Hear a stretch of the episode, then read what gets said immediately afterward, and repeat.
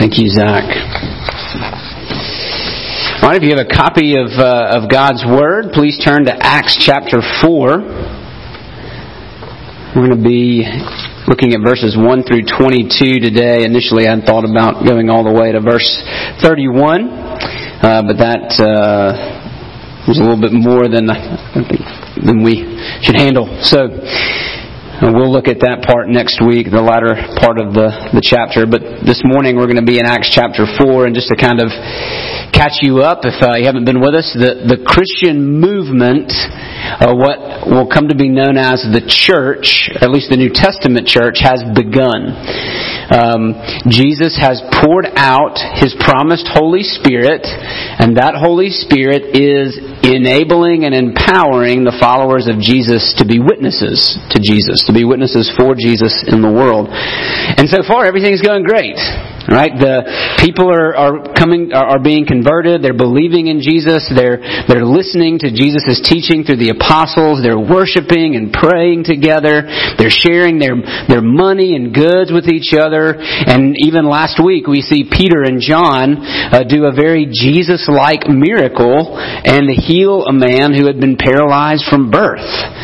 And so everything is going wonderfully, right? If this were a fairy tale, uh, you would expect to read in the next verse, right, that they all lived happily ever after.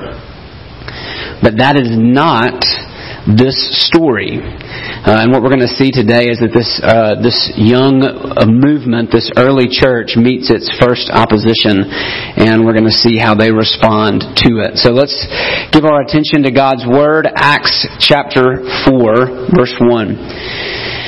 And as they were speaking to the people, the priest and the captain of the temple and the Sadducees came upon them, greatly annoyed because they were teaching the people and proclaiming in Jesus the resurrection from the dead. And they arrested them and put them in custody until the next day, for it was already evening. But many of those who had heard the word believed, and the number of the men came to about 5,000. On the next day, their rulers and elders and scribes gathered together in Jerusalem with Annas the high priest and Caiaphas and John and Alexander and all who were of the high priestly family. And when they had set them in the midst, they inquired, By what power or by what name did you do this? Then Peter, filled with the Holy Spirit, said to them, Rulers of the people and elders, if we're being examined today concerning a good deed done to a crippled man, by what means this man has been healed, let it be known to all of you and to all the people of Israel that by the name of Jesus Christ of Nazareth, whom you crucified, whom God raised from the dead, by him, this man is standing before you well. This Jesus is the stone that was rejected by you, the builders, which has become the cornerstone. And there is salvation in no one else, for there is no other name under heaven given among men by which we must be saved. Now, when they saw the boldness of Peter and John and perceived that they were uneducated common men, they were astonished. And they recognized that they had been with Jesus. But seeing the man who was healed standing beside them, they had nothing to say in opposition. But when they had commanded them to leave the council, they conferred with one another, saying, What shall we do with these men? For that a notable sign has been performed through them is evident to all the inhabitants of Jerusalem. And we cannot deny it. But in order that it may spread no further among the people, let us warn them to speak no more to anyone in this name. So they called them and charged them not to speak or teach at all in the name of Jesus. But Peter and John answered them, Whether it is right in the sight of God to listen to you rather than to God, you must judge. For we cannot but speak of what we have seen and heard. And when they had further threatened them, they let them go, finding no way to punish them because of the people, for all were praising God for what had happened. For the man on whom the sign of healing was performed was more than 40 years old. This is God's Word. Let's pray and ask for His help in understanding and applying it to our lives. Father in heaven, would you take this word and would you do exactly as you often do? Uh, Lord, we admit that simply reading from the Bible and hearing it read and the cleverness of words, uh, God, those things do not change us. Holy Spirit, would you change us through this means? Would you change us through this word? Would the words of my mouth and the meditation of our hearts be pleasing in your sight, our rock and our redeemer? We pray it in Jesus' name. Amen. Uh, years and years ago, when uh, the Cultural Revolution had taken place in China, uh, when the communists took over uh, China, uh, something something puzzling happened. One of the one of the moves they made to secure their hold on the people of China was to expel all foreign missionaries.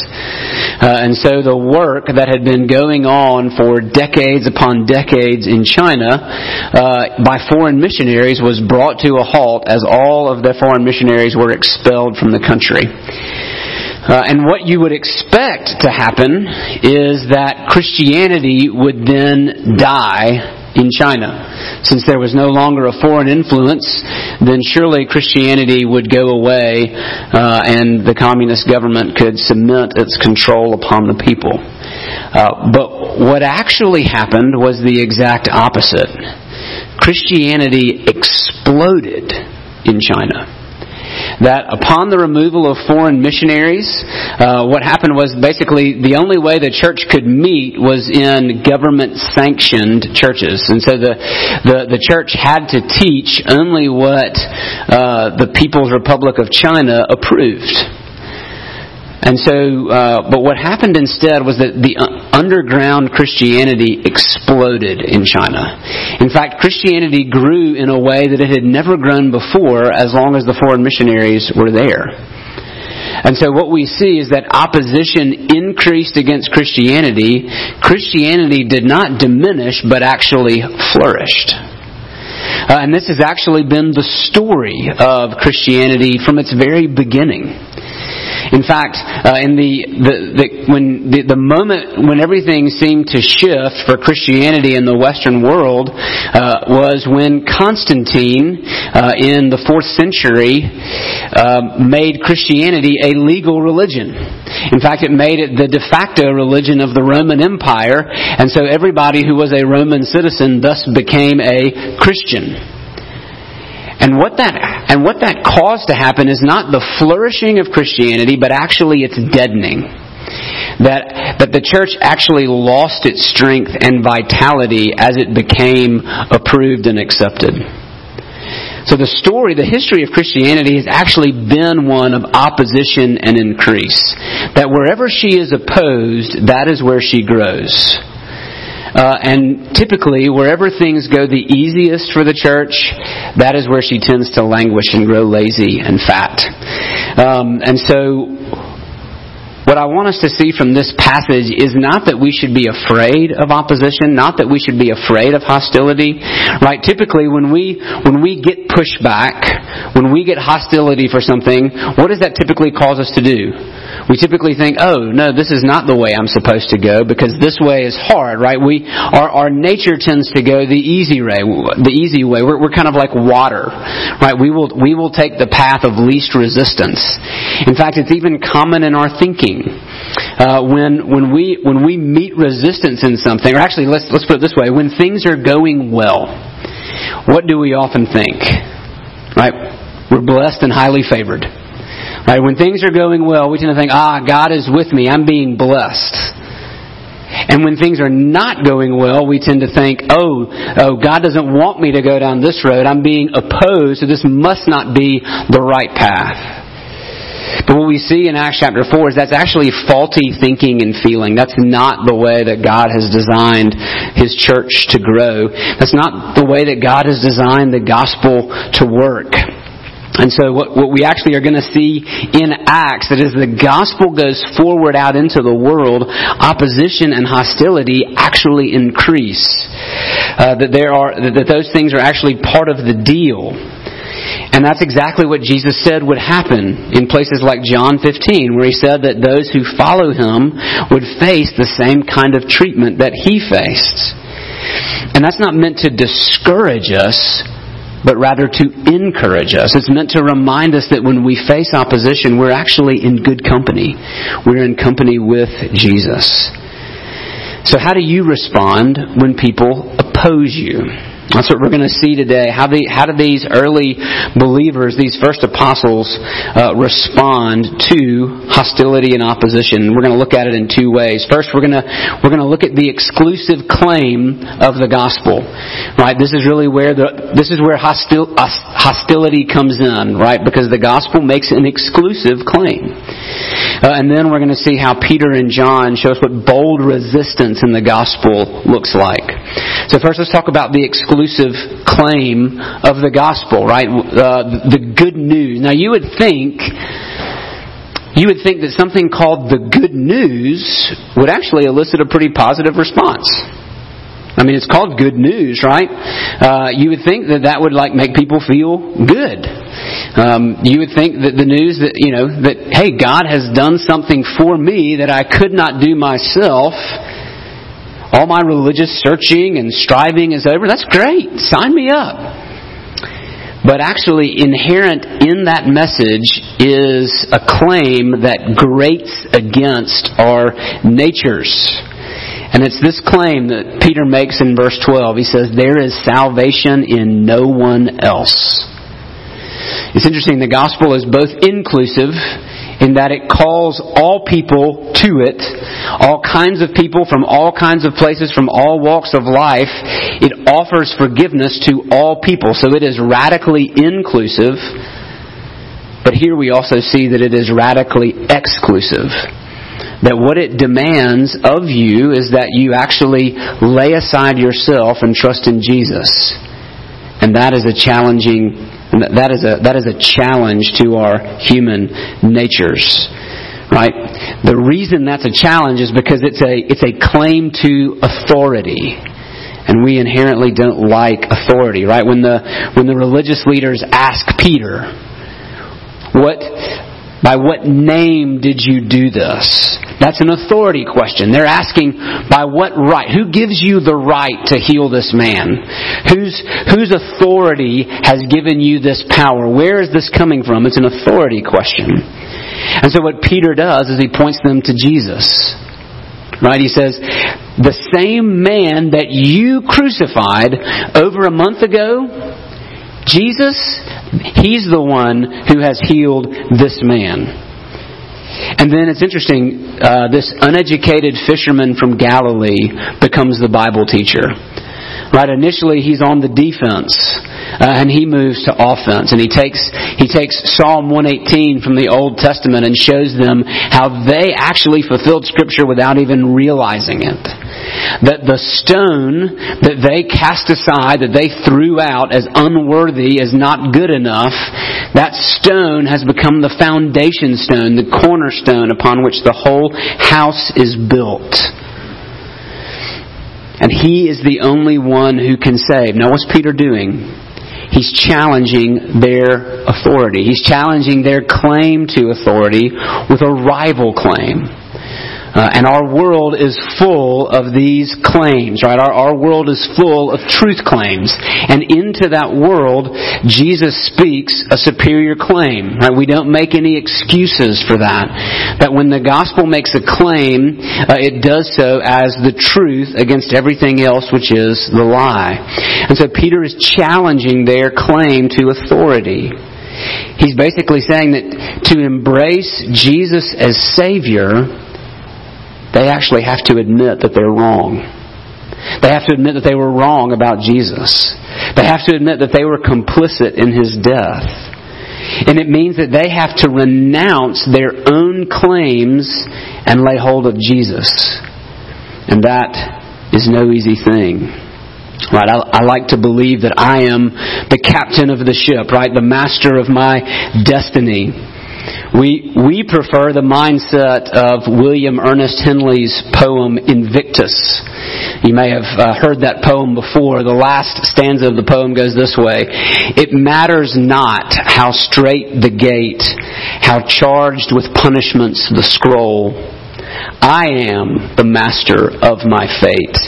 I am the captain of my soul. And the audacious of Christianity, what makes the claim of Christianity so bold, is that it dares to say, no, you're not.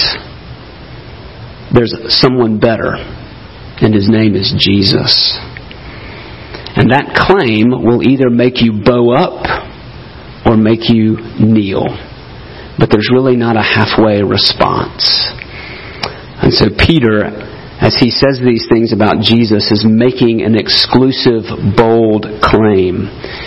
A claim that will either make the leaders bow up or kneel. So how do they respond? Let's look at uh, let's look at the bold resistance of the gospel. First, let's look at how Peter, at Peter and John, right? As the, as these religious leaders see their boldness and recognize that they don't have any credentials. They haven't been to Pharisee school. They don't have their, they don't have their master's degree in Bible teaching, right? They're stunned. They're astonished. In fact, what they realize, in verse 13, what they realize Uh, is that they had been with Jesus. They see the boldness of Peter and John. They perceive that they were uneducated common men. They're astonished. And they recognize that they've been with Jesus. They hear in the words of Peter and John the words of Jesus. They see in the lives of Peter and John the life of that carpenter from Nazareth that they had executed all those many days ago. They recognized that they had been with Jesus. This master has rubbed off on his students. And so here's what that tells you, right? We, we tend to be very impressed by credentials. We tend to be very uh, awed and wowed by uh, formal education, advanced education, and, and we're pro education. Uh, education is important. But what this tells us is that you don't need advanced degrees. Uh, you don't need public speaking gifts to bear witness to Jesus. What you need is fellowship with Jesus. Right? Uh, what, th- what was most apparent about Peter and John is that they had been with their Savior. They had been with Jesus, and that enabled them to speak clearly and boldly about Jesus. Now, they also see the healed man standing next to them, right? And they're speechless. They've got nothing to say. They're stuck. So, so what do, what do they do? How do they respond to these men? Notice what they don't do. They don't try to disprove their claim. How easy would it have been to go to the tomb and exhume the body and say to the public, look, these guys are charlatans, they're liars. We found the evidence. But they don't do that. And I don't think they do that because they're really not interested in the truth. They're interested in uh, their authority. They're interested in holding on to their position. And we see that in the, in the way that they respond, right? That they're, that they're really more interested in the public's perception of them than they are in the truth about Jesus. And so it goes back to what we looked at earlier in our confession of sin that they that they were more, they cared more about the opinion of the people than they did about the truth, the truth claims of Jesus. And so what they try to do is they try to opt for a safe third way, right? They're like, okay, well we can't we can't punish him because uh, the people know that this man's been healed, and it's pretty apparent that he's been healed. He's been uh, paralyzed for over 40 years, so we can't refute that. But we also don't like what they have to say. We don't like their claim. So you know what? Let's just give them a stern warning, a slap on the wrist, and tell them not to do it anymore. And what did Peter and John say? Look, Whether it's right in your eyes to obey you or God, you have to decide. But we're going to keep going. We're going to keep speaking because we believe that we are on God's side and we will continue to tell others what we've seen and heard. What can we learn from that?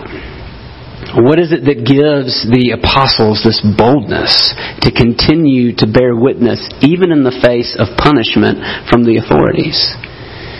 It's the fact that they, that they fear God and not man. And that Jesus has told them to expect opposition. We can expect opposition. In fact, opposition is how the church grows.